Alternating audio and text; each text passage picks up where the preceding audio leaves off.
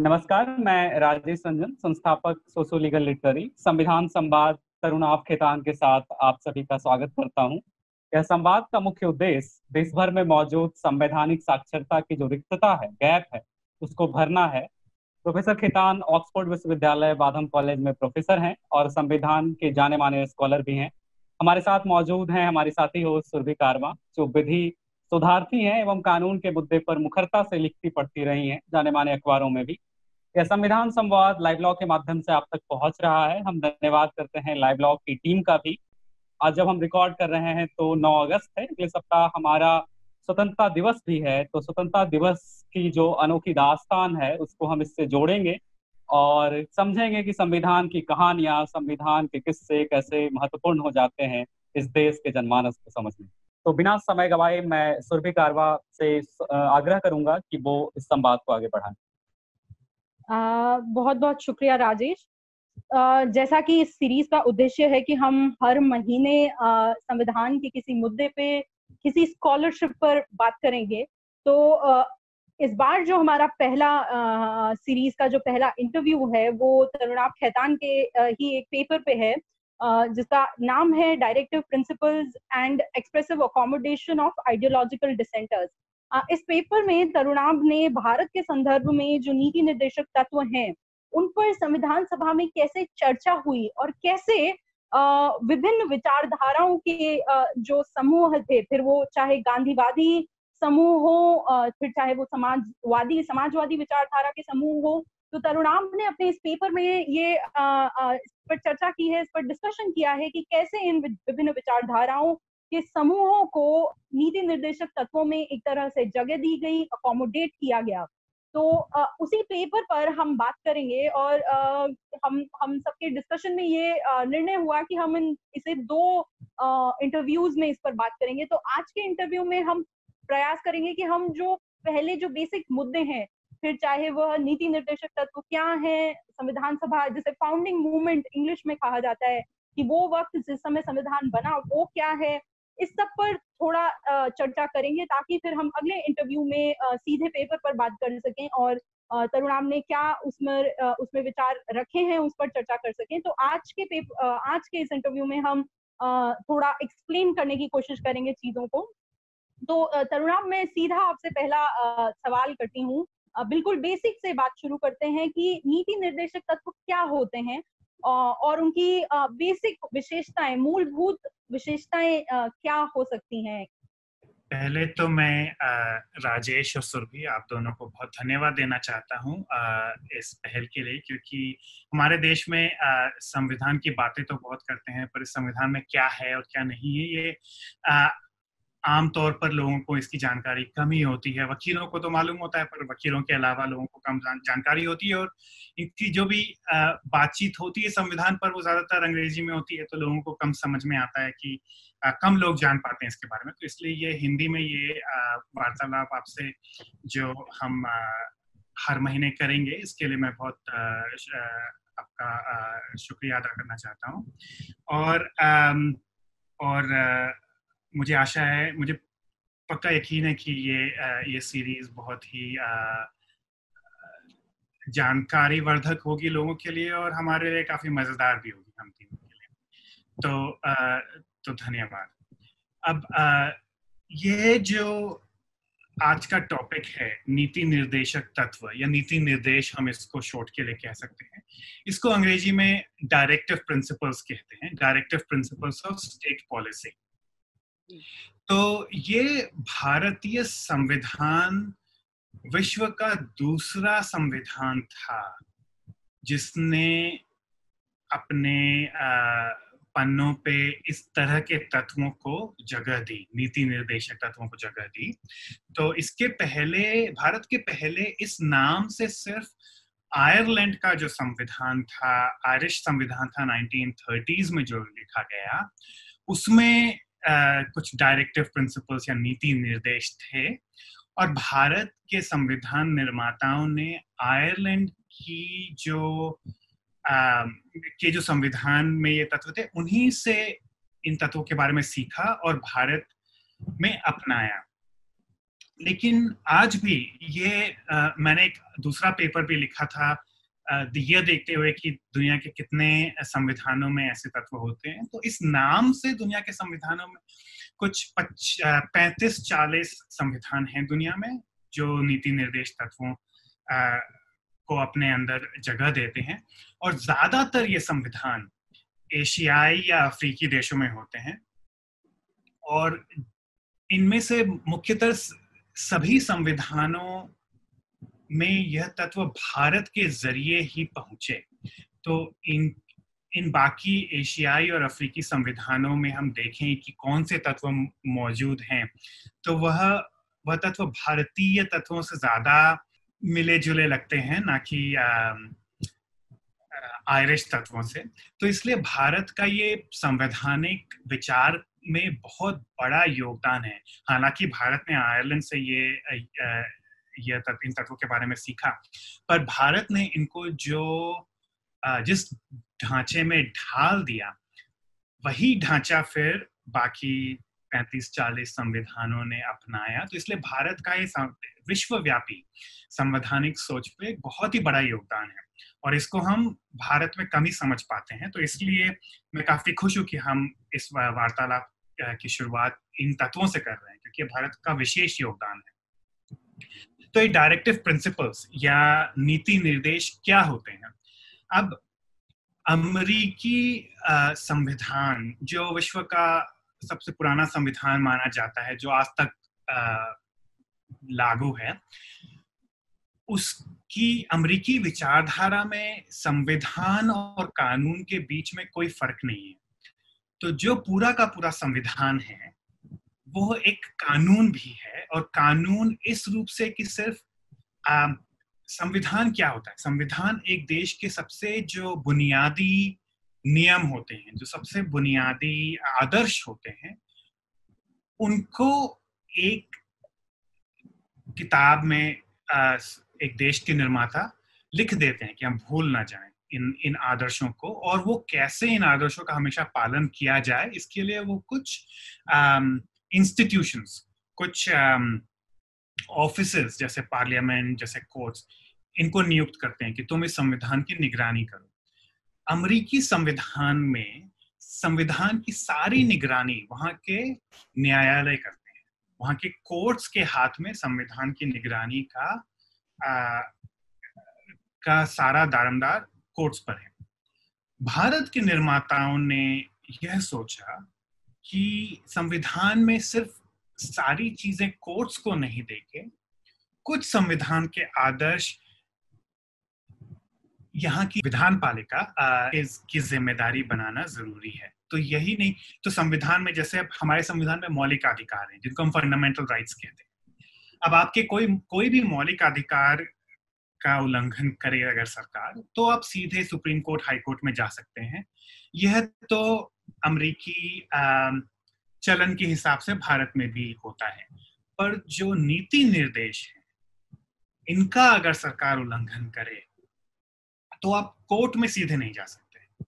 यह कानूनी रूप से इनको एनफोर्स नहीं किया जाता। कानूनी रूप से आप सीधे कोर्ट इनके नहीं जा सकते। इनका इनका मेन मकसद यह है कि ये एक, ये निर्देश सीधे विधान पालिका निर्देश और एग्जीक्यूटिव को भी है, प्रधानमंत्री कैबिनेट उनको भी है, पर खास विधान पालिका कि देश को चलाने में आप इन सिद्धांतों को, आप इन आदर्शों को, आप इन नीतियों को अपनाएँ और जब संविधान के निर्माताओं से पूछा गया कि अगर विधान पालिका इनका उल्लंघन करती है इन आदर्शों को नजरअंदाज करती है नहीं मानती है तो तो, तो क्या होगा? तो उस समय डॉक्टर अंबेडकर ने हमारे संविधान के एक मुख्य निर्माताओं में से एक थे। उन्होंने कहा था कि इसका इसका हर जाना विधान पालिका को अगले इलेक्शन में भरना पड़ेगा। जनता इनकी निगरानी करेगी। तो ये उनकी उम्मीद थी।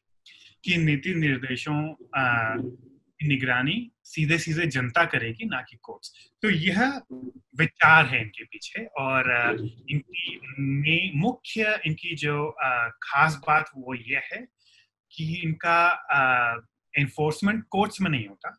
इनका इन्फोर्समेंट जनता डायरेक्टली इलेक्शंस में करती है। नीति निर्देशक तत्वों की बात को ही आगे बढ़ाते हुए प्रोफेसर केतान मेरा सवाल ये है कि किसी भी लोकतांत्रिक देश में नीति निर्देशक तत्वों की क्या भूमिका होती है? खासकर जब हम एक परिवर्तनीय दृष्टिकोण ट्रांसफॉर्मेटिव विजन की बात करते हैं, उस लिहाज से इसकी क्या भूमिका होती है? देखिए इन तत्वों में एक्चुअली ज़्यादा आसान होगा अगर हम पहले ये कुछ आपको उदाहरण दूँ कि क्या, कैसे निर्देश हमारे संविधान में मौजूद हैं। किस किस तरह के निर्देश हमारा संविधान विधान पालिका को देता है और उनको बोलता है कि आ, आ, आप इसका पालन करो नहीं तो आपको आ, जनता अगले इलेक्शन में आपको सत्ता से हटा देगी। तो आपको कुछ उदाहरण दो इनका? तो सबसे मुख्य जो जिसको हम डायरेक्टिव बोलते हैं निर्देश बोलते हैं वो संविधान की धारा अड़तीस में है, जिसको कहा गया है कि सरकार सरकार को ये निर्देश दिया गया है कि वह भारत के नागरिकों के कल्याण का मकसद, संविधान का सबसे बुनियादी मकसद है। तो जो धारा 38 है संविधान की वह जैसे आप उसको मास्टर प्रोविज़न कह सकते हैं, मास्टर निर्देश कह सकते हैं, वो सबसे बुनियादी निर्देश है, नीति निर्देशों में भी कि एक कि विधान पालिका सबसे बेसिक मकसद है अपनी जनता का कल्याण करना। और उसके अलावा उसके ऊपर उसका कोई मकसद नहीं उसके बाद जो धाराएँ आती हैं, उनचालीस, चालीस, इक्यालीस, ये सब धारा पचास तक नीति निर्देश हैं संविधान में कुछ पंद्रह, दस पंद्रह निर्देशों के आसपास। उसमें किस तरह से जनता का कल्याण किया जाए, इस बारे में निर्देश दिए गए हैं। तो आपको एग्ज़ाम्पल दूँ। तो जैसे धारा इकचालीस में काम करने के अधिकार के बारे में सरकार को निर्देश है कि कि सरकार यह कोशिश करे कि हर नागरिक को काम करने का अधिकार मुहैया कराया जाए। या फिर आपको धारा पैतालीस का उदाहरण दूँ तो उसमें हर नागरिक को बुनियादी शिक्षा के अधिकार की बात की गई है कि विधान पालिका की यह ज़िम्मेदारी है कि वह हर नागरिक को एक बुनियादी शिक्षा मुहैया कराए। तो इस तरह की बातें जो एक तो व्यापक एक निर्देश है कि आप जन कल्याण के लिए काम करो। और उसके बाद स्पेसिफिक निर्देश है कि आप आ, लोगों को काम मुहैया कराओ उनकी शिक्षा का आ, शिक्षा को प्रोत्साहन दो। एक है न्यूट्रिशन के बारे में कि लोग क्या खाते हैं उनका पोषण हो अच्छे से। तो इस तरह के काफ़ी सारे निर्देश हैं। तो इन उदाहरणों के बाद मैं आपको आ, आपके सवाल पर आता हूँ अगर। तो अब संविधान के निर्माता चाहते थे कि जो अब सत्ता, एक विदेशी सत्ता से लोकतांत्रिक सत्ता के हाथ में आ रही है, भारत के लोग पहली बार, भारत के इतिहास में पहली बार अपने अपने राजनेता खुद चुनेंगे। तो कैसे यह सुनिश्चित किया जाए कि अब जो सरकार बनेगी, वो जनता के कल्याण के लिए और याद रखिए कि ये लोग जो हमारा संविधान बना रहे थे ये विदेशी सत्ता के आ, के अंदर काफ़ी सालों तक रहे हैं। अपना सारा जीवन इन्होंने विदेशी सत्ता के अंदर बिताया है। कलोनियलिज्म कलोनियल सरकार जो थी आ, उसने इनमें से काफ़ी लोगों को काफ़ी टाइम तक जेलों में भी बंद रखा बहुत तरह तरह की त्रासदियाँ की। तो यह यह लोग यह तो जानते थे कि लोकतंत्र बिल्कुल अहम है अगर एक जिम्मेदार सरकार, जनता के प्रति जिम्मेदार सरकार बने।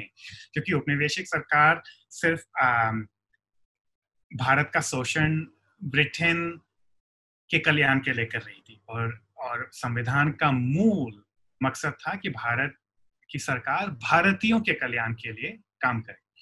तो इसलिए जल कल, इन जन कल्याणों का महत्व संविधान निर्माताओं के लिए बहुत ही अधिक था।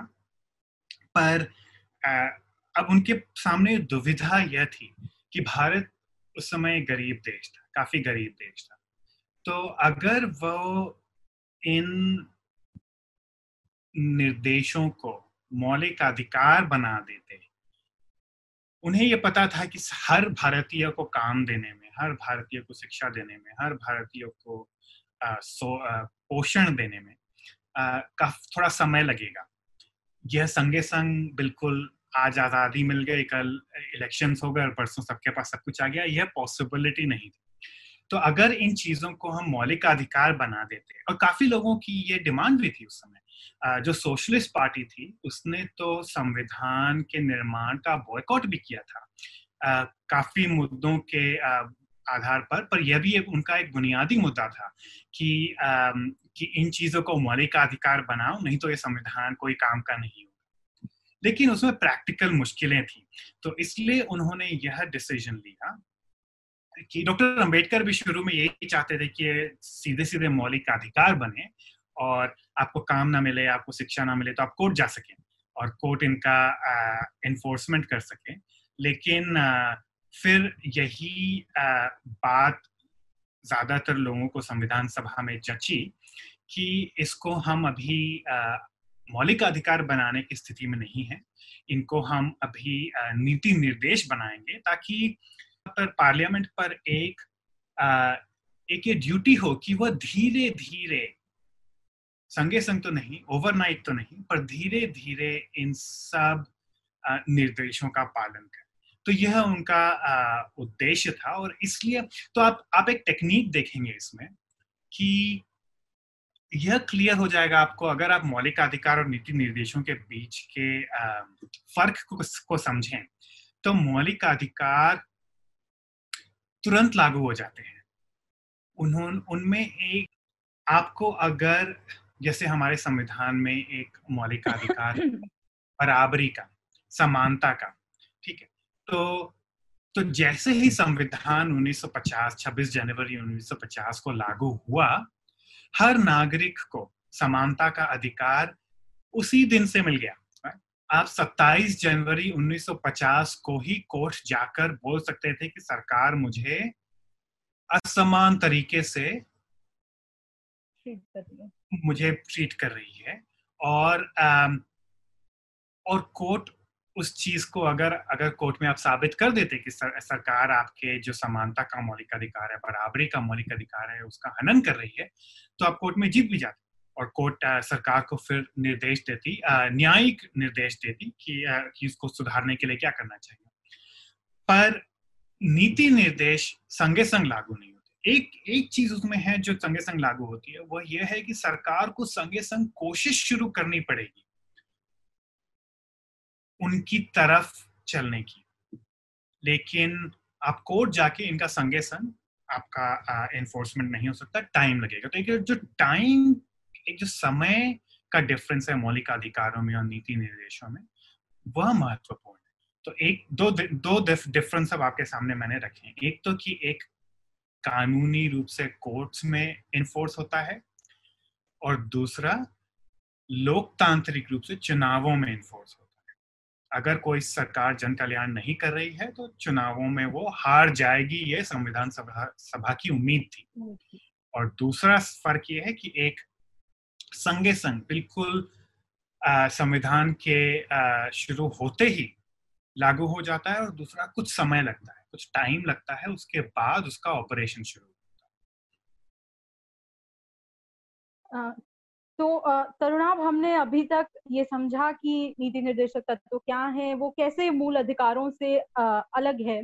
पर मैं आपको एक मैं चाहूँगी कि आप जिस मुद्दे पर हमें थोड़ा और डिटेल में बताएँ, जैसे आपने बताया कि संविधान सभा की उम्मीद थी कि नीति निर्देशक तत्व जनता परखेगी कि किसी सरकार ने उन्हें लागू किया है कि नहीं, और फिर इलेक्शन में उस आधार पर उस सरकार को वोट देगी या सत्ता से बाहर निकाल फेंकेगी। तो मैं चाहूँगी कि आप संविधान सभा में नीति निर्देशक तत्वों पर किस तरह की बातें हुई, क्या बहसें हुई, उस पर थोड़ा आप और हमें डिटेल में बताएँ। क्योंकि खासकर इसलिए, जैसा आपने अभी बताया कि इंडिया के ही, भारत के ही संविधान से नीति निर्देशक तत्व लगभग पैंतीस चालीस देशों में और गए हैं।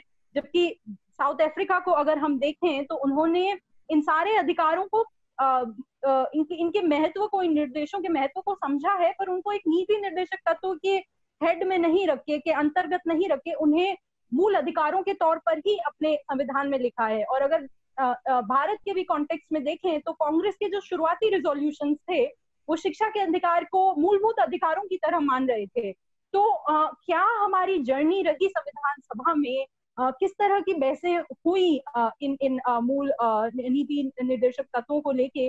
तो अगर आप उस पर और डिटेल में हमें बताएँ तो वो और बेहतर होगा। बिल्कुल सुरभि धन्यवाद आपके सवाल के लिए। तो यह तो बिल्कुल आ, साफ़ है कि ये नीति निर्देशक तत्व इन पे एक कंसेंसस पाना बहुत मुश्किल था। ये बहुत ही कंट्रोवर्शियल सब्जेक्ट था संविधान सभा में।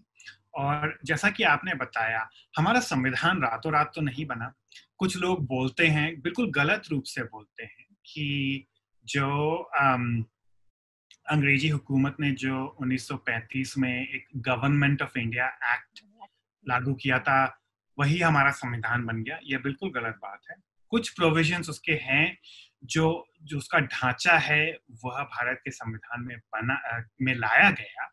लेकिन संविधान में एक तो बहुत सारी चीज़ें नहीं थी, और जो ढांचा उन्होंने 1935 के कानून से से संविधान में लाया, वह भी सोच समझ के लाया।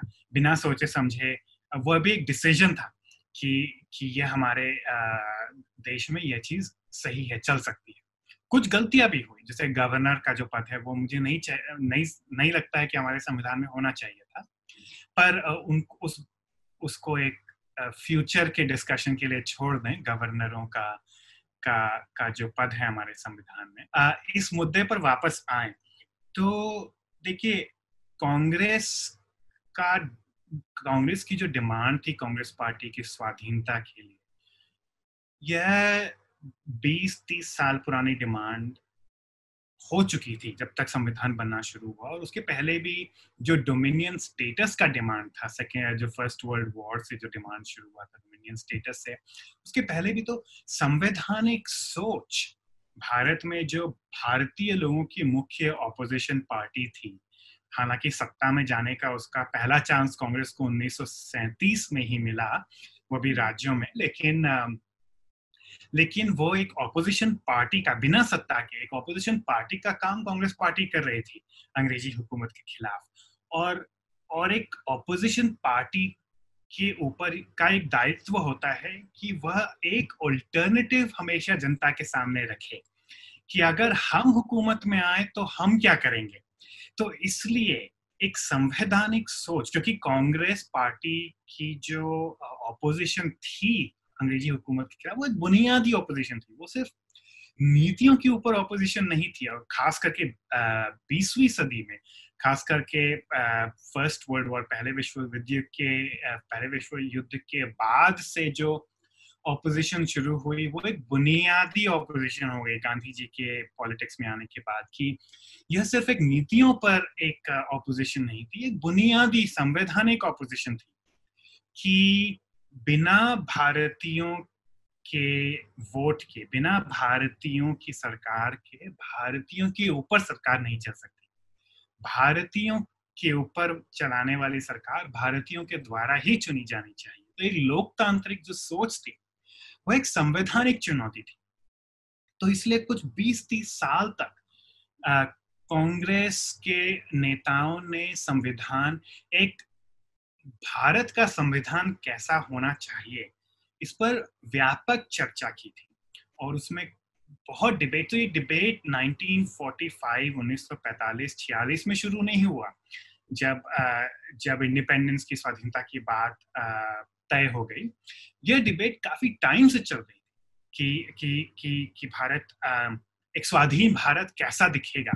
पहले एक डोमिनियन भारत कैसा दिखेगा? उसके बाद स्वाधीन भारत कैसा दिखेगा? और काफ़ी ड्राफ्ट हमारे एक एक भविष्य के भारत भारत के लिए कांग्रेस के रेजोल्यूशन में जैसा कि आपने बताया पास होते रहे। और इन संविधानों में, इन रेजोल्यूशन में ये जो, जिनको हम सोशल राइट्स कह सकते हैं, जो ये जो निर्देश हैं, जैसे आपको बताया, जन कल्याण के निर्देश जो जो भूख के खिलाफ, बेरोजगारी के खिलाफ, अशिक्षा के खिलाफ जो सरकार काम करेगी, जनता के कल्याण के लिए, यह बातें कांग्रेस ने शुरुआत में तो मूल अधिकारों के रूप में ही समझा था। जब वो ऑपोजिशन में थी तो तीस उन्नीस सौ तीस, उन्नीस सौ चालीस के शुरुआत में भी और अंबेडकर जैसे नेता बिल्कुल कमिटेड थे कि ये मौलिक अधिकार ही बनेंगे। Um, लेकिन जब संविधान सभा में इस बात का इस बात की डिस्कशन उसके कमिटीज में शुरू हुई क्योंकि पहले संविधान सभा में जो पहली बहस थी वो कमिटीज में हुई। उसके बाद ड्राफ्ट कॉन्स्टिट्यूशन सभा में आया और पूरे पूरी सभा ने उस पर डिस्कशन किया। तो कमिटी स्टेज में जब इसकी डिस्कशन शुरू हुई तो तो वकीलों ने अब इसमें आप इस चीज़ को सही समझे तो वकीलों के शुक्रगुजार हो सकते हैं इसको गलत समझे तो वकीलों को गालियाँ भी दे सकते हैं। पर वकीलों ने ऑब्जेक्शन किया कि और संविधान सभा में काफ़ी वकील थे उन्होंने बोला कि देखिए ये ये चीज़ प्रैक्टिकल नहीं है हम गरीब देश है और आप इनको अधिकार बना देंगे तो अब सरकार के पास पैसे ही नहीं है कि वो इतनी बड़ी जनता के लिए रातों रात स्कूल खोल दे। और कोर्ट्स ऑर्डर देने लग जाए कि भाई तुम इसको शिक्षा दो और उसको रोज़गार दो तो ये कहाँ से होगा? ये प्रैक्टिकल नहीं है। इसमें कोर्ट्स की भी इज़्ज़त कम होगी क्योंकि वो ऑर्डर देते रहे और सरकार ऑर्डरों का पालन ना करे तो कोर्ट्स की भी बदनामी होगी। तो इसको हम नीति निर्देश बना दे थोड़ा समय दें सरकार को कि 10 15 20 साल बाद। अब जैसे जो आ, शिक्षा का नीति निर्देश था उस पर तो एक 10 साल की गारंटी भी थी संविधान में कि 10 साल के अंदर आपको न्यायपालिका को इसको पूरी तरह से लागू करना पड़ेगा। दस साल के उसके काफ़ी ज़्यादा साल लग गए उस काम में, पर ये वकीलों की के हस्तक्षेप के कारण हुआ और काफ़ी लोग इससे नाखुश थे। अंबेडकर साहब बहुत नाखुश थे, काफ़ी लोग नाखुश थे, पर बाद में वकीलों ने अपनी वकालत करके संविधान सभा को यह कन्विंस किया कि एक ये प्रैग्मेटिक एक प्रैक्टिकल सोल्यूशन है। और जैसा मैंने पहले ही बताया था कि सोशलिस्ट पार्टी तो इतनी नाखुश हुई इस बात को लेके कि उन्होंने संविधान का बॉयकॉट किया शुरू में और कांग्रेस ने बहुत कोशिश की उनको संविधान सभा में दोबारा लाने की, क्योंकि कांग्रेस हालाँकि उसकी संविधान सभा में खास करके मुस्लिम लीग के के जाने के बाद और पार्टीशन होने के बाद, मुस्लिम लोग लीग पूरी तरह से नहीं गई थी। संविधान सभा में थोड़े बहुत मुस्लिम लीग के मेंबर्स बचे थे। पर फिर भी कांग्रेस की बहुत भारी बहुमत थी संविधान सभा में। पर पार्टीशन के जो, का जो एक्सपीरियंस था, उससे कांग्रेस यह समझ गई थी कि अगर हम संविधान बहुमत के आधार पर बनाएँगे तो देश नहीं चलेगा। देश का दोबारा बंटवारा होगा। तो वह, वो, वे सिर्फ़ ये नहीं करना चाहते थे कि हम जो करें वो मनमानी करें। वो चाहे माइनॉरिटी में हो, चाहे वो गांधीवादी हो या सोशलिस्ट हो या या हिंदुत्ववादी हो, जो संविधान सभा में ऐसे सारे तत्व मौजूद थे। कांग्रेस ये चाहती थी कि इन सब की राय लेकर संविधान बने और संविधान का जो आखिरी डॉक्यूमेंट हो, उस पर सबके हस्ताक्षर हो। तो जो कॉम्प्रोमाइज होता है ना, उसमें कॉम्प्रोमाइज की एक खास बात होती है कि कॉम्प्रोमाइज से हर कोई नाखुश होता है। क्योंकि किसी को भी जो सब कुछ चाहिए था, वो किसी को नहीं मिलता। पर फिर भी अब नाक पकड़कर और कॉम्प्रोमाइज पे लोग सिग्नेचर फिर भी इसलिए कर देते हैं कि मुझे सब कुछ नहीं मिला, चलो ठीक है, उसको भी तो सब कुछ नहीं मिला। तो ना कोई पूरी तरह से जीतता है, ना कोई पूरी तरह से हारता है। तो इसलिए एक तरह से आप समझें तो ये नीति निर्देश जो थे वो एक कॉम्प्रोमाइज थे कि हम मौलिक अधिकार नहीं बनाएँगे, ठीक है, वकील साहब, आप जीत गए। ये ये ये बारी लेकिन हम नीति निर्देश इसको बना देंगे। दक्षिण अफ्रीका का आपने उदाहरण दिया। तो दक्षिण अफ्रीका अपना संविधान उन्नीस सौ इक्यानवे में बना रहा था। तब तक जो कानूनी टेक्नोलॉजी है वो भी काफ़ी विकसित हो चुकी थी और काफ़ी समझ आ चुकी थी कि किस तरह से हम कानूनी सोच को भी इस तरह से ढाल सकते हैं कि हम इसको मौलिक अधिकार बना भी दें। तो इसकी रातों रात कोर्ट इसको एनफोर्स करने के पावर्स कोर्ट के पास ना आए। तो हालाँकि दक्षिण अफ्रीका ने जैसे right to education right to employment इन चीज़ों को मौलिक अधिकार बनाया इसको हम सामाजिक अधिकार बोलते हैं या सोशल राइट्स बोलते हैं, इनको मौलिक अधिकार बनाया। पर उनकी, उनका ढांचा देखें आप तो वो भी कोर्ट को बोलते हैं, वो समय का जो पैरामीटर है, वह दक्षिण अफ्रीकी मौलिक अधिकारों में भी मौजूद है। उनका जो ढांचा है, वो यह है, संविधान बोलता है कि यह राइट्स इनका प्रोग्रेसिव रियलाइजेशन हो प्रोग्रेसिव रियलाइजेशन मतलब कि समय पर धीरे धीरे हम इनको पूरी तरह से रियलाइज़ करेंगे। तो फ़र्क सिर्फ़ इतना है कि भारतीय संविधान में ये भी ये प्रोग्रेसिव रियलाइजेशन की की धारणा है कि एक समय के अंतर्गत इनको हम इनका, इनको हम अचीव करेंगे, सबको बेरोज सबको रोजगारी देंगे, सबको शिक्षा देंगे।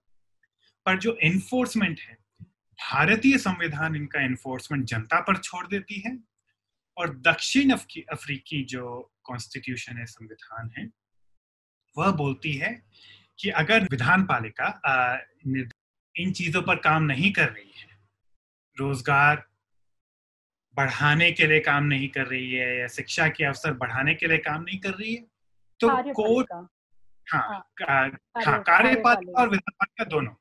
दोनों के ऊपर ये ये ड्यूटी है। तो संविधान यह कोर्ट्स को ये राइट देता है कि फिर न्यायपालिका उनको बोल सकती है कि तुम कुछ करो। खुद कुछ नहीं कर सकती न्यायपालिका पर उनको ऑर्डर दे सकती है कि तुम हाथ पर हाथ धर के मत बैठो तुम कुछ करो। और यह चीज़ कॉन्स्टिट्यूशन के इंटरप्रिटेशन से भारत में भी जो आज जो कानूनी स्थिति है वो बहुत ज़्यादा डिफरेंट नहीं है। तो एक तकनीकी डिफरेंस जो भाषा में है पर प्रैक्टिस में भारतीय न्यायपालिका भी काफ़ी इसी तरह के काम कम से कम कुछ सामाजिक निर्देशों के के अंतर्गत कर रही है। तो कुछ खास फ़र्क नहीं आ, नहीं पड़ा है और कुछ आ, ऐसे अधिकार है जो दक्षिण अफ्रीका ने हालाँकि उनको अधिकारों के रूप में संविधान में डाला है पर कुछ दक्षिण अफ्रीकी जो स्कॉलर्स हैं जो एकेडमिक्स हैं प्रोफेसर्स हैं उन, उन्होंने रिसर्च करके यह दिखाया है कि हालाँकि नाम से वो मौलिक अधिकार हैं पर दक्षिण अफ्रीका में उनको वास्तविकता में नीति निर्देशों के रूप में ही ट्रीट किया जा रहा है।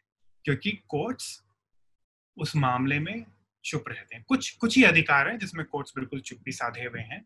तो तो जो वास्तविक जो फ़र्क है भारत और और दक्षिण अफ्रीकी संविधान में, वह मामूली है, बहुत ज़्यादा नहीं प्रोफेसर केतान, अभी आपने बताया कि कैसे सरकारें और कार्यपालिका, न्यायपालिका जो है प्रतिबद्ध है इन नीति निर्देशक तत्वों को आत्मसात करने के लिए।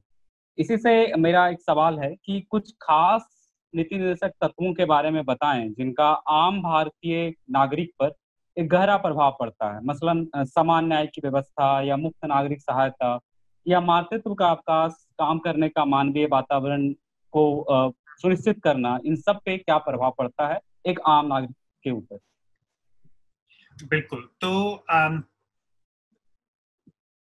ये जो सारे नीति निर्देश हैं ये कॉन्स्टिट्यूशन के चौथे भाग पार्ट फोर में आ, लिखे गए हैं।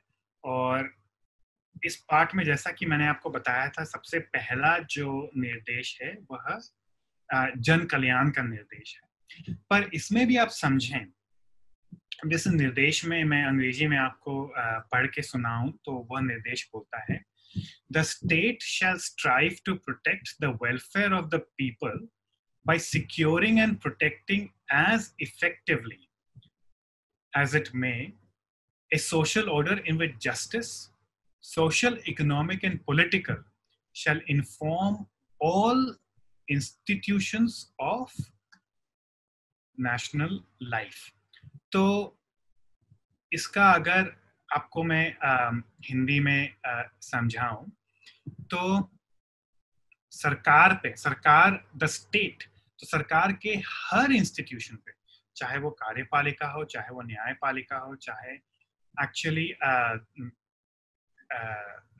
न्यायपालिका पर भी तो सरकार के हर इंस्टीट्यूशन पे यह ज़िम्मेदारी डाली गई है कि वह लोगों के कल्याण के लिए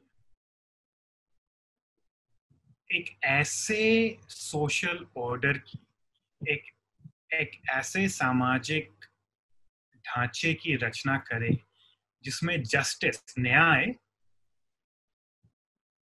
नेशनल लाइफ मतलब कि भारतीय जो राज्य जीवन आम भारतीय जीवन।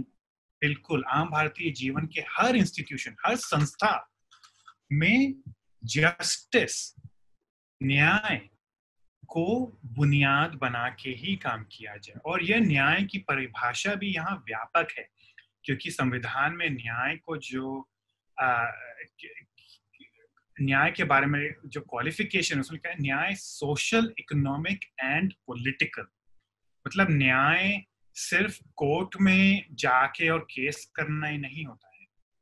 न्याय सोशल होता है कि न्याय का मूल मकसद क्या है? कि कोई भी व्यक्ति एक दूसरे व्यक्ति का शोषण ना करे। जो हर व्यक्ति के पास समान अधिकार हो एक आ, अपना जीवन खुशहाल बनाने के लिए सफल बनाने के लिए हर इंसान जो चाहे वो कर सके। यही एक न्याय की एक मूल परिभाषा है। और इस न्याय न्यायपूर्ण समाज में बहुत सारी चीज़ें उसके ऑब्स्टिकल्स बन जाते हैं। उसके रास्ते में उसको रो, रोकते हैं अवरोध बन जाते हैं। उसमें अब जैसे आप सामाजिक शोषण समझे हमारे देश में आ, कास्ट के रूप में या जेंडर के रूप में हमारी पहली बातचीत हुई थी एक और इंटरव्यू में भेदभाव पर तो ये एक सामाजिक न्याय के रास्ते में बहुत बड़े अवरोध कि आ, कि आप अगर एक खास कास्ट में पैदा हुए हों या आप एक औरत हों तो आप बहुत कुछ वो नहीं कर सकते अपना जीवन सफल बनाने के लिए। आप यूनिवर्सिटी जाना चाहते हो और आपके पेरेंट्स बोले कि नहीं, हम लड़कियों को तो नहीं भेजते यूनिवर्सिटी। तो ये एक सोशल अवरोध है। इकोनॉमिक अवरोध भी होता है कि आप इतने गरीब हैं कि आपके पास खाना नहीं है या अपने परिवार को सुरक्षित रखने के लिए घर नहीं है या रोज़गार नहीं है। तो ये इकोनॉमिक अवरोध है, ये एक आर्थिक अवरोध है। न्यायपूर्वक जी, जीवन जीने के लिए। ऐसा तो पॉलिटिकल भी हो सकता है कि आपके पास ऐसा आपकी जो आपके आपके समा आपके ग्रुप आपके समूह के खिलाफ मान लीजिए कि जो रूलिंग पार्टी है वह समाज में जहर फैला रही है। या आपको वोट डालने नहीं दे रही या आपकी नागरिकता खत्म कर दे रही है। तो इस तरह के पॉलिटिकल अवरोध भी हो सकते हैं कि आप आ, आपके पास वोट डालने का अब जैसे अगर आप और ये ज़रूरी नहीं कि ये इंटेंशनल हो। अगर मान लीजिए कि आप दृष्टिहीन हैं आप देख नहीं सकते और आ, जो बैलेट पेपर पहले होता था या जो इलेक्ट्रॉनिक वोटिंग है उसमें आ, अगर पेपर है तो ब्रेल की सुविधा नहीं है या वोटिंग मशीन पे कोई हेल्प नहीं है जिससे कि आप दृष्टिहीन होने से आप वोट नहीं डाल सकते। तो वो भी एक पॉलिटिकल अवरोध है। आपके जो खास जो पॉलिटिकल अधिकार जो होता है वोट डालने का, वो आप उसका एक्सरसाइज ना कर सकते तो जो मूल जो निर्देश है वो है कि जीवन के हर पहलू में हर तरह का न्याय, संविधान हर भारतीय को, भारत के सब लोगों को मुहैया कराए। तो यह तो एक मूल निर्देश है। और उसके बाद इसी जो धारा अड़तीस है, उसका जो दूसरा भाग है, उसमें खास तरह से लिखा हुआ है कि सरकार को यह भी करना चाहिए कि जो इनकम की असमानता है, जो आय की असमानता है, और जो स्टेटस की, जिसको सोशल स्टेटस हम बोलते हैं उसकी जो असमानता है और जो अपॉर्चुनिटीज़ की असमानता है, जो अवसर की असमानता है, किसी के पास प्राइवेट स्कूल में एकदम वर्ल्ड क्लास एजुकेशन का अवसर मिलता है और स्कूल में स्विमिंग और फ्रेंच और जर्मन सब सिखाते हैं, और किसी को स्कूल जाने का अवसर नहीं मिलता क्योंकि उस उसके माँ बाप लड़कियों को स्कूल नहीं भेजते या स्कूल इतनी दूर है कि कि जा नहीं सकते या खेत में काम करना है या स्कूल जाओ भी तो मास्टर मास्टर नहीं आते स्कूल में पढ़ाई नहीं होती। तो यह एक अवसर का भेद। तो ये सारी इन सब तरह की असमानताओं को कॉन्स्टिट्यूशन यह निर्देश देता है। न्यायपालिका को और कार्यपालिका को और विधान पालिका कि आ, कि आप इसमें विधान बनाओ आप इस पे इन्फोर्समेंट करो और इन सारे इन सारी असमानताओं को खत्म करो। तो ये तो मूल निर्देश है। उसके बाद आ, आपने धारा उनचालीस थर्टी नाइन का ज़िक्र किया था जिसमें जो जीवन व्यापन के जो साधन होते हैं खास तौर पे रोज़गार संविधान कहता है कि हर नागरिक को और फिर ये क्लैरिफिकेशन है कि हर नागरिक औरत एवं मर्द को बराबरी बराबरी तौर पर जीवन व्यापन के जो साधन हैं, वो मुहैया कराए जाए। तो 1950 में जब हमारा संविधान बन रहा था 1940 के दशक में जब बन रहा था, संविधान सभा तब भी बिल्कुल यह समझती थी कि कि भारत में जो लिंग भेद होता है औरतों और मर्दों के बीच में, वह खत्म होना चाहिए। तो उस समय भी जीवन व्यापन के साधन बिल्कुल समान समान रूप से मुहैया कराया जाए इसका निर्देश था। उसके बाद आपको एक और एग्ज़ाम्पल दू। उसी आ, उसी धारा में आ, एक भाग है जो कहता है कि समान काम करने के लिए सेम इक्वल वर्क बराबर का काम करने के लिए औरतों और मर्दों को बराबर की आय मिलनी चाहिए। Equal pay for equal work ये नहीं कि अगर एक औरत काम कर रही है तो आप उसको सौ रुपया कम दो। आ, कोई पुरुष काम कर रहा है उसके उसके मुकाबले। तो ये सारी चीज़ें थी। उसके बाद आपको एक और उदाहरण दूँ। तो आ, तो मेटर्निटी का आपने एग्ज़ाम्पल दिया था। तो आ, जो धारा बयालीस है फोर्टी टू उसमें सरकार को निर्देश दिया गया है कि वह मेटर्निटी रिलीफ जो होता है कि प्रेगनेंसी के दौरान और और बच्चे होने के बाद जो आ, आ, काफ़ी तरह की सुविधाओं की ज़रूरत होती है जैसे कि आपकी आपका रोज़गार ना चला जाए आपको आपका जो एम्प्लॉयर है जो काम देता है वो आपको छुट्टी दे पैगार दे के छुट्टी दे आ, इन सारी चीज़ों को मेटर्निटी रिलीफ बोलते हैं। सरकार की यह कोशिश रहे कि कि औरतों को मेटर्निटी रिलीफ मिले। ताकि उनको यह चॉय चूज़ ना करना पड़े कि मैं बच्चे पैदा करूँ या काम करती रहूँ। ये चॉइस ना हो आप दोनों कर सकें। यह सरकार को, को ज़रूरी है कि यह मुहैया कराए। फिर लिविंग वेज यह इतनी प्रोग्रेसिव सोच है। इतनी दूर की सोच है 1950 के लिए। आज भी ब्रिटेन जैसे देश में लिविंग वेज पर डिस्कशन हो रहा है डिबेट हो रहा है। कि हम मिनिमम वेज को लिविंग वेज बनाएँ। मिनिमम वेज होता है कि कानून ये बोल देता है, न्यायपालिका विधान पालिका निर्देश देती है कि कोई भी काम आप करें, आपको इससे कम पैसा किसी भी काम के लिए नहीं मिल सकता। ठीक है? अब वो चाहे जो भी हो। वो एक फिक्स्ड होता है। तो लिविंग वेज का मतलब होता है कि जो मिनिमम वेज है, वो कम से कम इतने पैसे आपको मिले कि आप एक न्याय संगत जीवन जी सके। आप किसी से शोषित ना हो। आप अपना सिर ऊँचा करके अपने बच्चों को पढ़ा सकें। कोई भूखा ना रहे, एक अपना जीवन सफल बनाने की कोशिश कर सके। तो इसको लिविंग वेज बोलते हैं कि सिर्फ़ ज़िंदा रहना ही नहीं, सिर्फ़ एक, कैसे एक अच्छा जीवन जिया जा सके। तो जो आर्टिकल 43 है जो तियालीस धारा तियालीस, उसमें कहा गया है कि सुटेबल लेजिस्लेशन और इकोनॉमिक ऑर्गेनाइजेशन एक अप्रोप्रिएट कानून बनाना चाहिए विधान पालिका ताकि सारे वर्कर्स सारे काम करने वाले लोग, चाहे वो कृषि क्षेत्र में हो या फिर इंडस्ट्रियल क्षेत्र में कारखाने में काम करते हो या एग्रीकल्चर में काम, खेत में काम करते सबको एक लिविंग वेज मिले, ना कि सिर्फ़ एक मिनिमम वेज तो इस तरह की जो सोच थी, ये बहुत ही दूर की सोच थी, जो आज के दिन में, दिनों में भी, पश्चिमी देशों में भी पूरी तरह से लागू नहीं हुई है।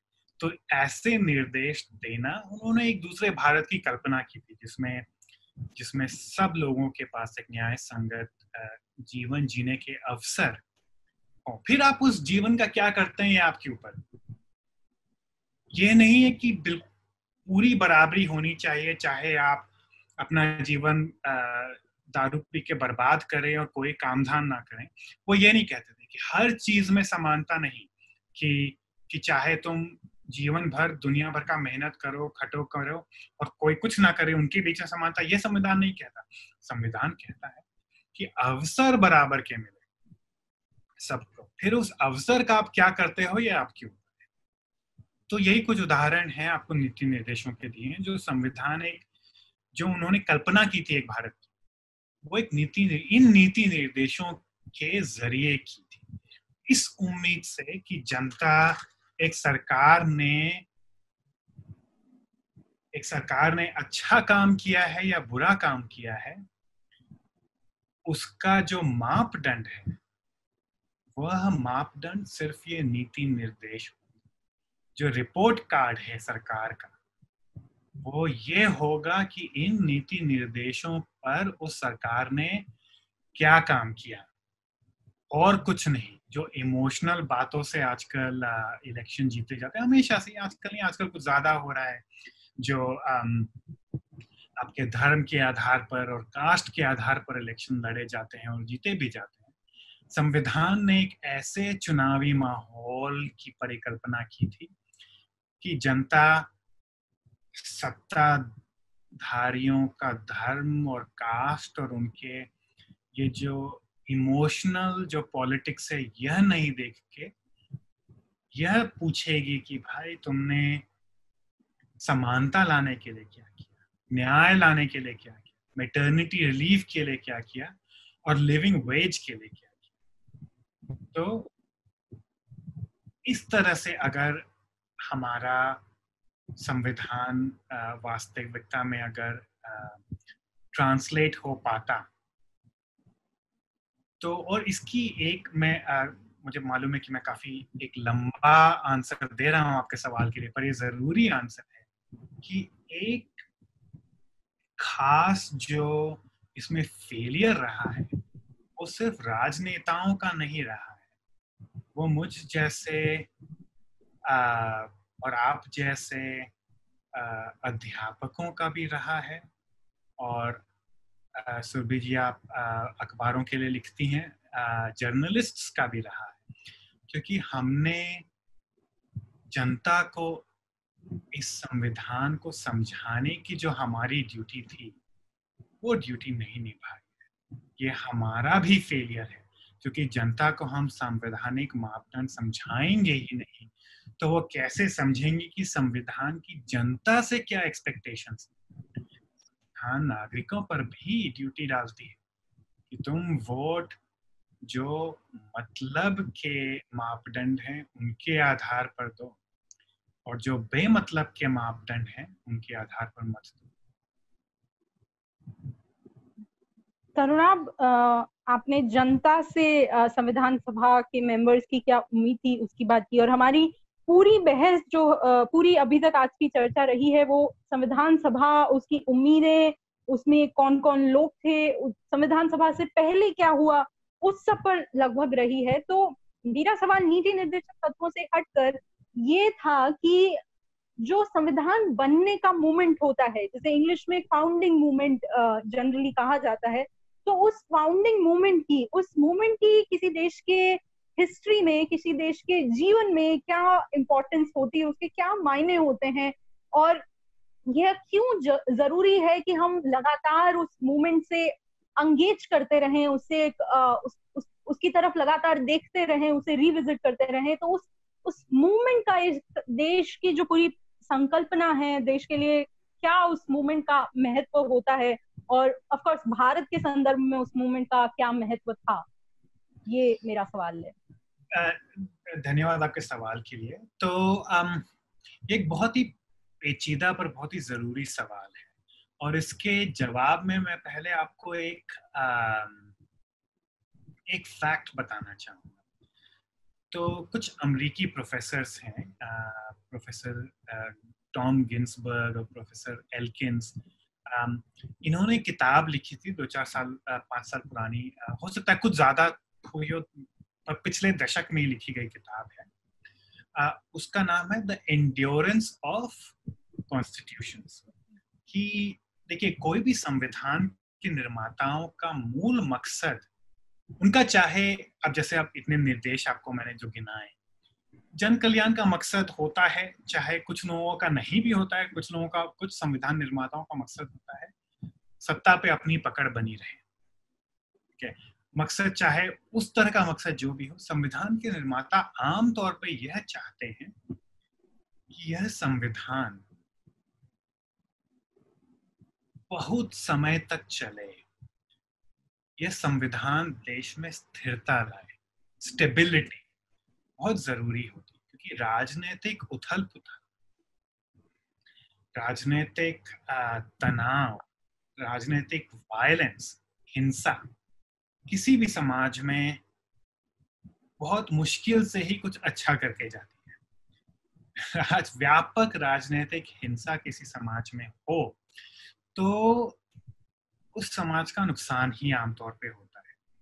तो संविधान, एक अच्छे संविधान की मंशा यह होती है कि जो राजनीतिक मतभेद हैं, किसी भी बड़े देश में राजनीतिक मतभेद होंगे ही, क्योंकि इंसान एक दूसरे से मतभेद रखते हैं और चाहे वो बिल्कुल सिंसियर हो देश का कल्याण करने के लिए लेकिन किस काम से देश का कल्याण होता है इस पर भी मतभेद होंगे। तो तो संविधानों का काम होता है कि जो मतभेदों का जो रेजोल्यूशन है मतभेदों को कैसे निपटाया जाए उसका जो प्रोसेस है वो राजनीतिक हो, ना कि हिंसक। तो यह एक संविधान का बेसिक मूल मकसद होता है कि हिंसा की बजाय राजनीतिक तौर पे देश के जो बुनियादी डिसीजंस लिए जाते हैं, वो राजनीतिक हों। ये क्यों ज़रूरी है ये तो शायद बिल्कुल साफ़ होगा पर यह समझिए कि अगर संविधान नहीं है और लोगों के बीच मतभेद है और मतभेद अगर हमारे हमें आ, उसको रिजॉल्व करने का सिर्फ़ हिंसा ही ज़रिया है तो हर गुट यही कोशिश करेगा कि हम सबसे ताकतवर बने हमारे पास सबसे बड़े बंदूक हो सबसे बड़े बम हो और जो गुट दूसरे पर भारी पड़ सके उसी की चलेगी। तो जंगल राज जिसको कहते हैं जंगल राज का मतलब यही हुआ इसको इंग्लिश में माइट इज़ राइट कहते हैं। या हिंदी में बोलिए तो जिसकी लाठी उसी की भैंस। तो जो ताकतवर है उसी की चलेगी। राजनीति में कम से कम एक आदर्श राजनीति हम राजनीति को बहुत गालियाँ देते हैं लेकिन हमें यह कभी नहीं भूलना चाहिए कि राजनीति का अल्टरनेटिव सिर्फ़ हिंसा है। तो इसलिए ज़रूरी है कि राजनीति अच्छी भी हो सकती है सुधार लाया जा सकता है पर कोशिश ये रहनी चाहिए कि राजनीति को हम कैसे और लोकतांत्रिक बनाएँ कैसे और सुधारें। यह नहीं कि राजनीति को फेंक के जंगल राज लाए। तो राजनीति में हाँ, एक आदर्श राजनीति में जो विवाद होते हैं उनको हम यह कोशिश करते हैं कि उनका जो सोल्यूशन हो वह एक बहस के ज़रिए तो तो कोशिश यह रहती है समझने की ये नहीं कि किसकी लाठी सबसे बड़ी है पर इसके जो आ, कि, किसकी किसकी राय या कि, किसके जो आ, किसकी बातें हैं किसके जो डिबेटिंग पॉइंट्स हैं किसके जो तर्क हैं वो सबसे ज़्यादा मज़बूत है। सबसे ज़्यादा सफल है। तो एक तर्क संगत प्रोसेस राजनीति लाती है विवादों को सुलझाने के लिए। और खास करके जो विधान पालिका है, उसका सबसे बड़ा मकसद यही है कि देश के जो जो सबसे बुनियादी विवाद हैं, उस पर बहस करे। और तर्कों के आधार पर यह सुनिश्चित करे कि हमें आगे क्या करना चाहिए एक देश के रूप में। तो तो संविधान सभा अब आपको अब अब इस आइडिया को मैं आ, प्रोफेसर गिन्सबर्ग आदि की जो किताब है उससे जोड़ना चाहता हूँ। उन्होंने इस किताब में एक आ, एक संविधान की जो लाइफ होती है, उसका जो जीवन होता है, उसकी जो आयु होती है, इसको गिनने की कोशिश की। दुनिया भर के जो सैकड़ों संविधान हैं, जो आए और चले गए जो कुछ ही साल जिए, कोई सैकड़ों साल जिए, उन सबकी आयु उन्होंने काउंट की और उसका फिर एक औसत निकाला। तो एक औसत संविधान की आयु क्या होती है? और उन्होंने यह पाया एक औसत संविधान की आयु केवल 19 साल होती है। तो एक औसत संविधान उम्रदार होने से पहले ही मर जाता है। और उस पैमाने से अगर हम भारतीय संविधान को देखें तो भारतीय संविधान काफ़ी अटकलें आई। इंदिरा गांधी की इमरजेंसी एक बहुत बड़ी अटकल थी। आजकल जो संविधान के साथ हो रहा है, वह भी शायद एक एक भारी चुनौती है संविधान के सामने, पर इनके बावजूद भारतीय संविधान एक उम्रदार संविधान है।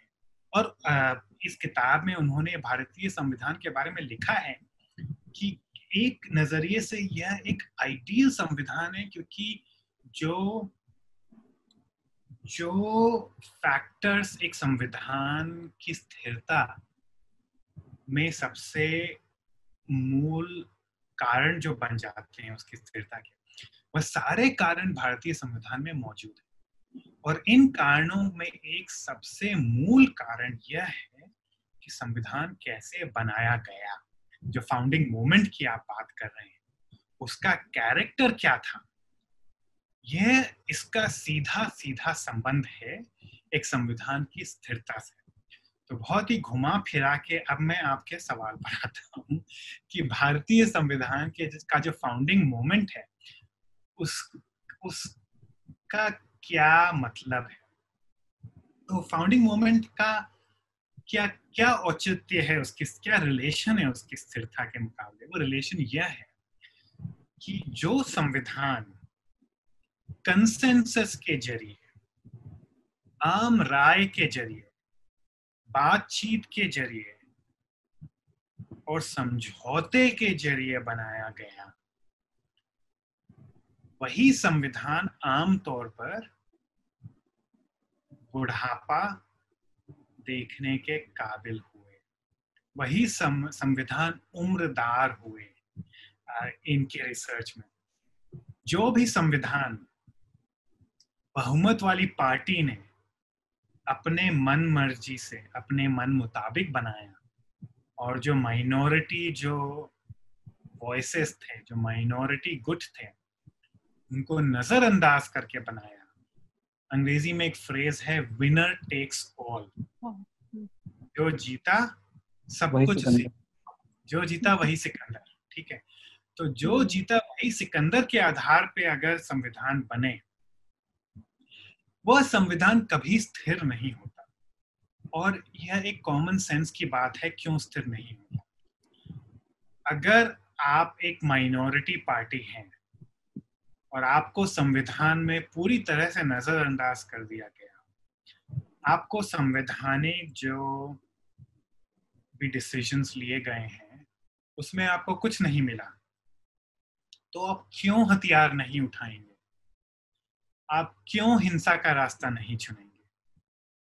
हिंसा का रास्ता तो आप तभी ना छोड़ेंगे जब इस संविधान में चाहे आपको आज सत्ता ना मिले, आपको संविधान एक उम्मीद तो दे कि भाई आज नहीं तो कल, यहाँ नहीं तो वहाँ हम सत्तारूढ़ हो सकते हैं।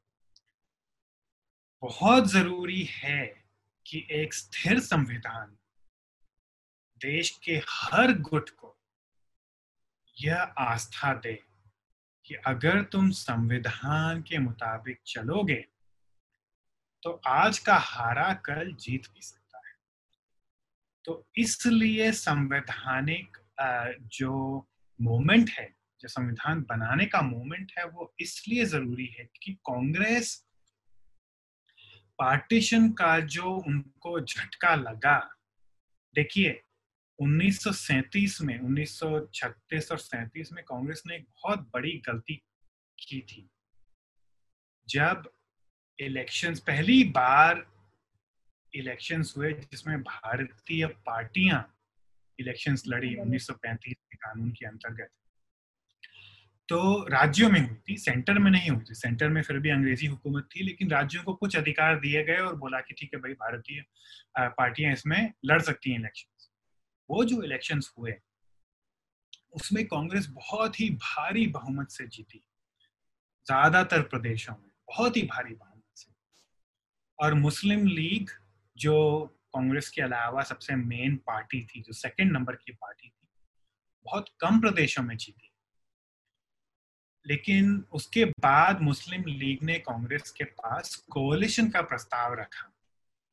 कि भाई ठीक है हम छोटे पड़ गए हम इलेक्शन हार गए लेकिन आप हमारे साथ मिलके सरकार चलाएँ। हमें भी सत्ता में कुछ भाग लेने का मौका दें। कांग्रेस ने उस प्रस्ताव को रिजेक्ट कर दिया। और यही सोच के रिजेक्ट किया कि भाई हम जीत के आए हैं। हम इस हारे हुए पार्टी को क्यों सत्ता में हमें क्या ज़रूरत है? हमारे पास बहुमत है, हमारे पास नंबर है, हम क्यों इनको सत्ता में भागीदारी का मौका दें? लेकिन यह सोच जो थी, यह दूरदर्शी सोच नहीं थी। ये एक जिसको शॉर्ट टर्म सोच बोलते हैं, वो सोच थी क्योंकि तभी पार्टीशन के बीच पक्के बोए गए। क्योंकि 1940 तक मुस्लिम लीग ने पार्टीशन की बात एक औपचारिक रूप से करने की शुरुआत भी नहीं की थी। लेकिन उसको यह जो झटका लगा, उसको इस इलेक्शन में यह समझ में आया कि एक इंडिपेंडेंट भारत में कांग्रेस हमेशा जीतेगी और मुस्लिम लीग को यह जो आस्था होनी चाहिए थी कि कभी कभी कम से कम हम सत्ता में आ पाएँगे, यह भरोसा कांग्रेस नहीं दे पाई मुस्लिम लीग और इसलिए पार्टीशन का एक कारण पार्टीशन के बहुत कारण पर एक कारण यह भी बना कि मुस्लिम लीग कांग्रेस को फिर ट्रस्ट नहीं कर पाए। एक जो ट्रस्ट होता है, एक ऑपोजिशन पार्टी और रूलिंग पार्टी के बीच एक ट्रस्ट होना चाहिए कि भाई we will play by the same rules हम जो संवैधानिक नियम है, उसके अनुसार तुम भी खेलो, हम भी खेलेंगे। हम हारेंगे तो हम हाथ जोड़ के बोलेंगे, अब आपकी बारी। और हमारी जब बारी रहेगी तो हम ऐसा कोई काम नहीं करेंगे कि आगे से आप सत्ता में आ ही ना पाए। तो कल हम हार भी सकते हैं, कल आप जीत भी सकते हो। तो हर पार्टी को ये ज़रूरी है कि खुद को कभी एक विपक्ष के रूप में और कभी एक सत्तारूढ़ पार्टी के रूप में देखने का मौका मिले। मुस्लिम लीग को यह मौका नहीं मिला। चाहे वो सही था या गलत था, लेकिन कांग्रेस की एक गलती के कारण कांग्रेस ने बहुत कोशिश की समझाने की कि हम एक ऐसा संविधान बना पाएँगे जिसमें आपको सारे जो आपके आपको जो रीअश्योरेंस की ज़रूरत है वो हम देंगे। पर वो नहीं माने। वो रीअश्योर नहीं हुए, बंटवारा हुआ। लेकिन उस बंटवारे के कारण ये चाहे कांग्रेस को एक सबक यह मिला कि बहुमत के आधार पे, जो जीता वही सिकंदर के आधार पे हम संविधान नहीं बना सकते। तो इसलिए कांग्रेस ने घुटने टेक कर अपने जो बची कुछ ही विरोधी पार्टियाँ थी, उनको संविधान सभा में आमंत्रित किया, जो कांग्रेस के दशकों से विरोधी रहे हों, जैसे डॉक्टर अंबेडकर। उनको उनको संविधान सभा का चेयरमैन ड्राफ्टिंग कमेटी का चेयरमैन नियुक्त किया गया। सोशलिस्ट पार्टी को नेहरू ने कितनी बार बोला कि आ जाओ, कुछ लोग आए भी सोशलिस्ट पार्टी के। तो ये जो सबक कांग्रेस को मिला कि देश का संविधान बिना माइनॉरिटी के नहीं बन सकता। यही एक जो आ, मूल सबक कांग्रेस को मिला यह भारत के संविधान के की बुजुर्गता का एक मूल कारण बन गया। ये संविधान शायद तरुणा इसीलिए शायद अगर हम संविधान सभा की शुरुआती बहसें देखें तो कुछ मेंबर्स के बड़े उम्मीद भरे स्टेटमेंट्स देखने को मिलते हैं कि आज मुस्लिम लीग नहीं है, वो भी हमारे साथ आते तो अच्छा होता। तो इस तरह के आपको बड़े उम्मीद भरे स्टेटमेंट कुछ मेंबर्स के दिखते हैं कि मुस्लिम लीग भी हमारे साथ होती आज। तो जिन्ना को भी कुछ लोगों ने मेंशन किया कि वो भी होते, इस सभा में तो अच्छा होता। तो शायद वो कांग्रेस ने शायद वो लेसन थोड़ा उसमें दिख रहा है शुरुआती सब बहसों में। बिल्कुल इनफैक्ट जनता को यह मालूम शायद ना भी हो, मुझे मालूम है कि हमें अब इसको खत्म करना है तो मैं कुछ अंतिम बातें बोलना चाहता हूँ कि लोगों को शायद ना भी मालूम हो कि हालाँकि बंटवारा और इंडिपेंडेंस 1947 में औपचारिक रूप से 15 अगस्त उन्नीस में संविधान सभा 1946 से ही बैठना शुरू कर दी थी। 9 दिसंबर 1946 बिल्कुल। और एक साल तक क्योंकि कांग्रेसी नेताओं ने संविधान सभा में यह उम्मीद नहीं छोड़ी थी कि बंटवारा नहीं होगा। तो एक साल तक संविधान सभा ने कोई भी सब्सटैंटिव काम नहीं किया। इस उम्मीद से किसी भी विवादित मसले पर उन्होंने कोई निर्णय नहीं लिया एक साल तक। क्योंकि मुस्लिम लीग के मेंबर्स नहीं बैठ रहे थे संविधान सभा इस उम्मीद से कि वो आएँगे कि बंटवारा सिर्फ़ उनकी एक जिसको नेगोशिएटिंग टैक्टिक है सिर्फ़ वो है एक ताकि और वो हमें मजबूर करके और अपने आ, अपने फ़ायदे के लिए कुछ संविधान में आ, कुछ आर्टिकल्स जोड़ सकें। इसके लिए वो एक टैक्टिक कर रहे हैं वो वापस आएँगे और हम कोई भी विवादित मसला उनके बिना फाइनल ना करें।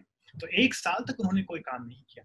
सिर्फ़ जब बंटवारा फाइनलाइज हो गया उसके बाद ही उन्होंने उम्मीद छोड़ी मुस्लिम लीग के आ, मुस्लिम लीग के मुताबिक। पर बाकी जो गुट थे इन सबको साथ लेके चलना बहुत ज़रूरी है। तो यही जो कॉम्प्रोमाइज वाला जो हमारा संविधान बना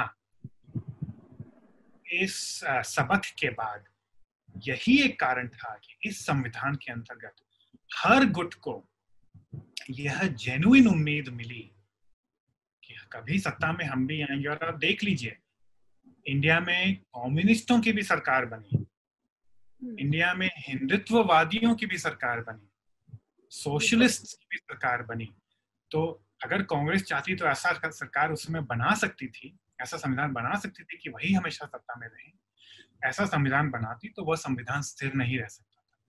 क्योंकि ये जो बाकी बिल्कुल बाकी गुट थे सबको एक आस्था मिली और यही यही सबक आज भी हमारे लिए बहुत ज़रूरी है क्योंकि आज अगर आप सत्तारूढ़ हैं और यह कोशिश करें कि संविधान को ऐसा बना दे कि हम हमेशा के लिए सत्ता में रहेंगे तो वैसा संविधान पाँच दस साल से ज़्यादा नहीं चले। अगर आप देश की दूरदर्शिता से देश के कल्याण की सोच सकते हैं तो यही संविधान बनाइए जिसमें जिसे जनता चाहे जब चाहे सत्ता में डाल भी सकते हैं और उतार भी सकते हैं। करीबन 25 साल तक ज्योति बसु बंगाल के मुख्यमंत्री रहे लंबी अवधि तक। और यह भी पता नहीं लोगों को मालूम है कि नहीं जब केरल में पहली बार कम्युनिस्ट सरकार बनी थी वो भारत में ही नहीं दुनिया भर की पहली लोकतांत्रिक रूप से चुनी हुई कम्युनिस्ट सरकार थी भारतीय संविधान के अंतर्गत। इस बात का हमें एक बहुत ही नाज होना चाहिए संविधान तो बहुत बहुत धन्यवाद प्रोफेसर खेतान और सुरभि आप दोनों का। जैसे कि शुरुआती विवेचना में सुरभि ने बताया कि हम अगली श्रृंखला में बात करेंगे। संविधान संवाद के अगली सीरीज़ में बात करेंगे हम प्रोफेसर खेतान की जो पेपर है नीति निर्देशकता तो और उसके भाव बोधक जो वैचारिक समायोजन है उसके ऊपर और सं, जो कंसेंसस जैसे हम अंग्रेज़ी में कहते हैं सहमति और असहमति के बीच उसकी बारीकियों पर भी बात करेंगे। बहुत बहुत धन्यवाद आप दोनों का सुरभि और प्रोफेसर के साथ बहुत शुक्रिया Rajesh. It was wonderful thank you thank you शुक्रिया। Thank you so much Subscribe to our channel and press the bell icon to never miss a video from Live Law.